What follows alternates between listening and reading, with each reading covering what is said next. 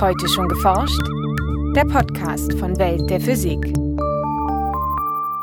Herzlich willkommen zur 140. Folge. Heute begrüßen Sie Michael Büker und Maike Pollmann.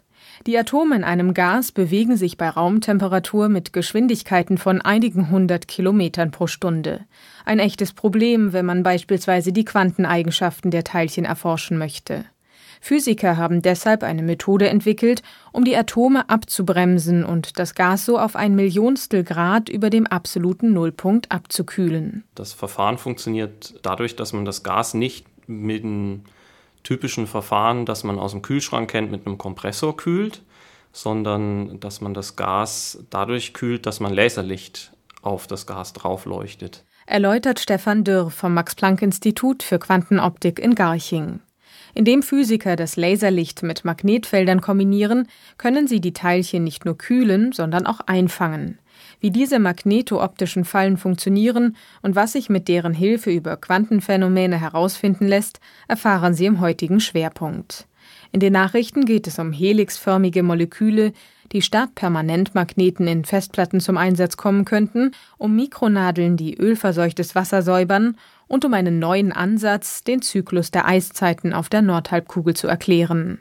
Anschließend gibt es noch Veranstaltungshinweise für Potsdam, Hamburg und Darmstadt. Hören Sie nun das Feature von Franziska Konitzer.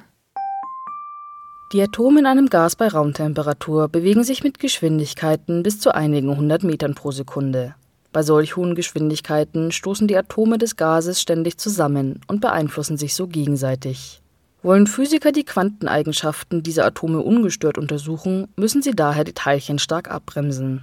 Dazu fangen die Forscher das Gas beispielsweise in einer magnetooptischen Falle ein, eine Vakuumkammer, umgeben von Lasern und Magnetspulen, die von der Außenwelt möglichst gut isoliert ist. Hierin kühlen sie die Atome bis kurz vor den absoluten Nullpunkt auf minus 273 Grad Celsius herunter. Der Kühlungsprozess funktioniert dadurch, dass man sich darauf rückbesinnt, dass Wärme bedeutet, dass Teilchen sich zufällig bewegen. Und je wärmer etwas ist, desto schneller ist diese Zufallsbewegung. Wenn es also gelingt, die Geschwindigkeit dieser Zufallsbewegung zu reduzieren, dann ist das effektiv ein Kühlverfahren. Erklärt Stefan Dürr vom Max-Planck-Institut für Quantenoptik in Garching. Um die Gasatome abzubremsen, setzen die Forscher Laserlicht ein und machen sich ein grundlegendes Prinzip der Physik zunutze, den Doppler-Effekt. Bewegt sich eine Licht- oder Schallquelle auf uns zu, erreichen uns etwas höhere Frequenzen. Bewegt sie sich von uns weg, messen wir geringfügig niedrigere Frequenzen. Gleiches gilt für die Atome, die sich in der Falle relativ zum Laser bewegen. Da die Atome das Laserlicht nur bei ganz bestimmten Frequenzen absorbieren, können die Forscher durch die Wellenlänge des Laserlichts genau steuern, welche Atome die Lichtteilchen absorbieren. Zum Beispiel alle, die sich auf den Strahl zubewegen. Haben diese Teilchen ein Photon absorbiert, senden sie kurz darauf wieder ein Lichtquant mit derselben Frequenz aus, allerdings in eine zufällige Richtung. Aufgrund der Impulserhaltung erhält das Teilchen einen kleinen Rückstoß, wenn es ein Photon absorbiert. Es erhält aber auch einen Rückstoß, wenn es anschließend ein Lichtquant wieder aussendet. Da das Teilchen die Photonen immer nur aus einer Richtung absorbiert, aber in alle möglichen Richtungen aussendet, wird es dadurch abgebremst.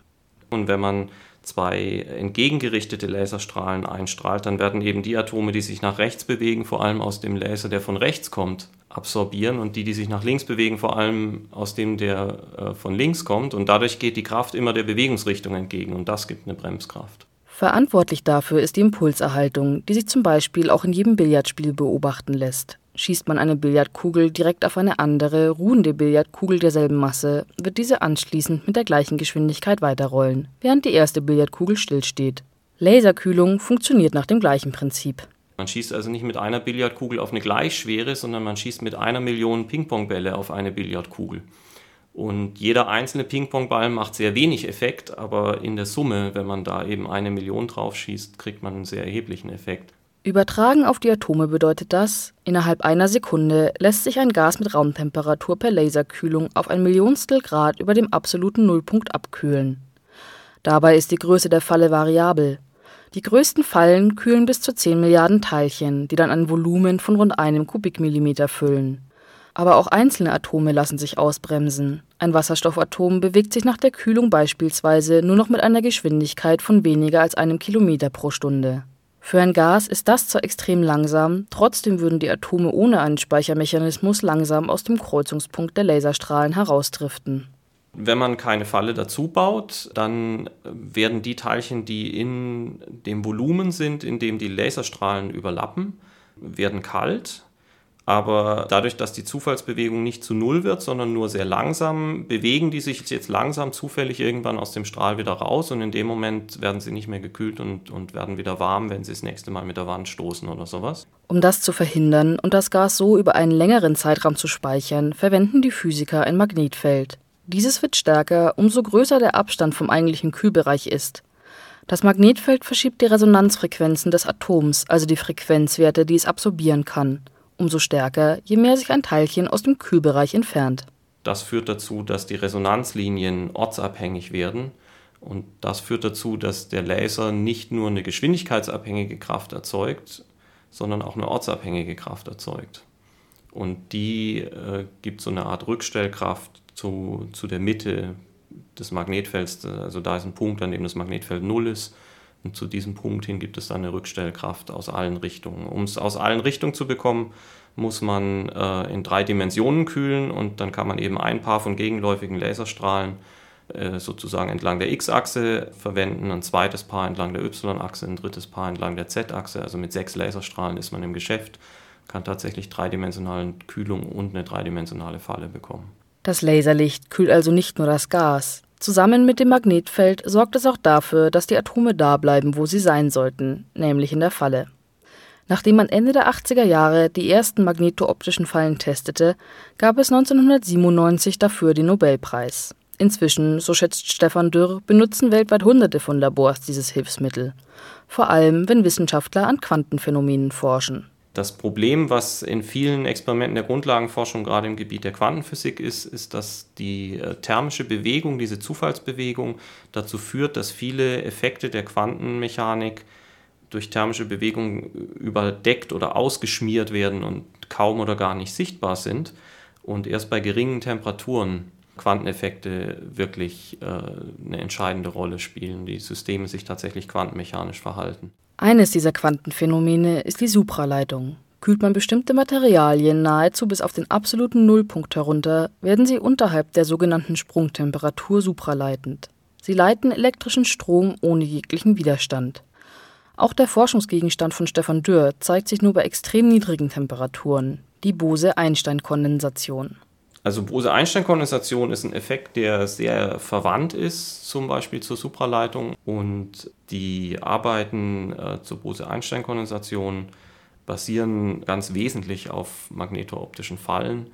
Ohne äh, solche Kühlverfahren aus magnetooptischen Fallen ist es extrem schwer, äh, so kalt zu werden, dass man ein Gas tatsächlich so präparieren kann, dass es äh, ein Bose-Einstein-Kondensat wird. Ein Bose-Einstein-Kondensat ist ein Aggregatzustand eines Materials, ähnlich wie es als Gas, Flüssigkeit oder Festkörper auftreten kann.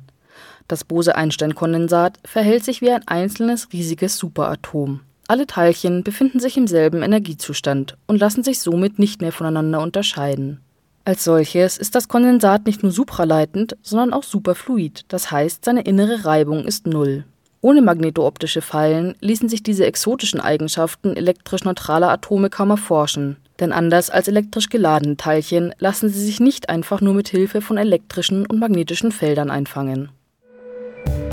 Nachrichten Die meisten heutigen Computerfestplatten arbeiten mit magnetischen Scheiben. Forscher der Hebräischen Universität Jerusalem und des Weizmann Instituts für Wissenschaften haben nun in der Zeitschrift Nature Communications ein Verfahren vorgestellt, wie diese viel kleiner gemacht werden könnten, als es bisher möglich war. Die Magnetplatten bestehen aus zwei Seiten. Eine Seite ist permanent magnetisiert, auf der anderen Seite lassen sich kleine Bereiche in der Magnetisierung umpolen. Vergleicht man deren Magnetfeldrichtung mit der auf der ersten Seite, lassen sich die als 1 und 0 bekannten Bits unterscheiden. Solche Platten können allerdings nicht beliebig klein werden. Die permanent magnetisierte Seite verliert ab einer gewissen Größe ihre Magnetisierung schon bei Raumtemperatur und müsste stark gekühlt werden, um zu funktionieren die Wissenschaftler setzen deshalb an ihrer Stelle helixförmige Moleküle ein. Sie können die Elektronen eines fließenden Stroms nach ihrem Spin sortieren. So lässt sich die Magnetisierungsrichtung auf der anderen Seite steuern oder auslesen. Das Verfahren ist noch weit von der Serienreife entfernt. bietet aber einen neuen Ansatz für stark verkleinerte Magnetspeicher. Mit seinen Nadeln kann ein Kaktus winzige Wassertropfen aus der Luft sammeln und dadurch auch ohne Regen überleben. Das gleiche Prinzip übertrugen Wissenschaftler nun auf verdrecktes Wasser, in dem kleinste Öltröpfchen verteilt waren. Die künstlichen Kaktusnadeln bestehen aus Kupfer und einem Siloxan-Kunststoff, wie die Forscher in der Zeitschrift Nature Communications berichten. Im Wasser verteilte Öltröpfchen lagerten sich auf der leicht aufgerauten Oberfläche der Nadeln an und vereinigten sich dort nach und nach miteinander. Ab einer bestimmten Größe rannen die Tropfen selbstständig zur Basis der kegelförmigen Nadeln und konnten dort abgepumpt werden.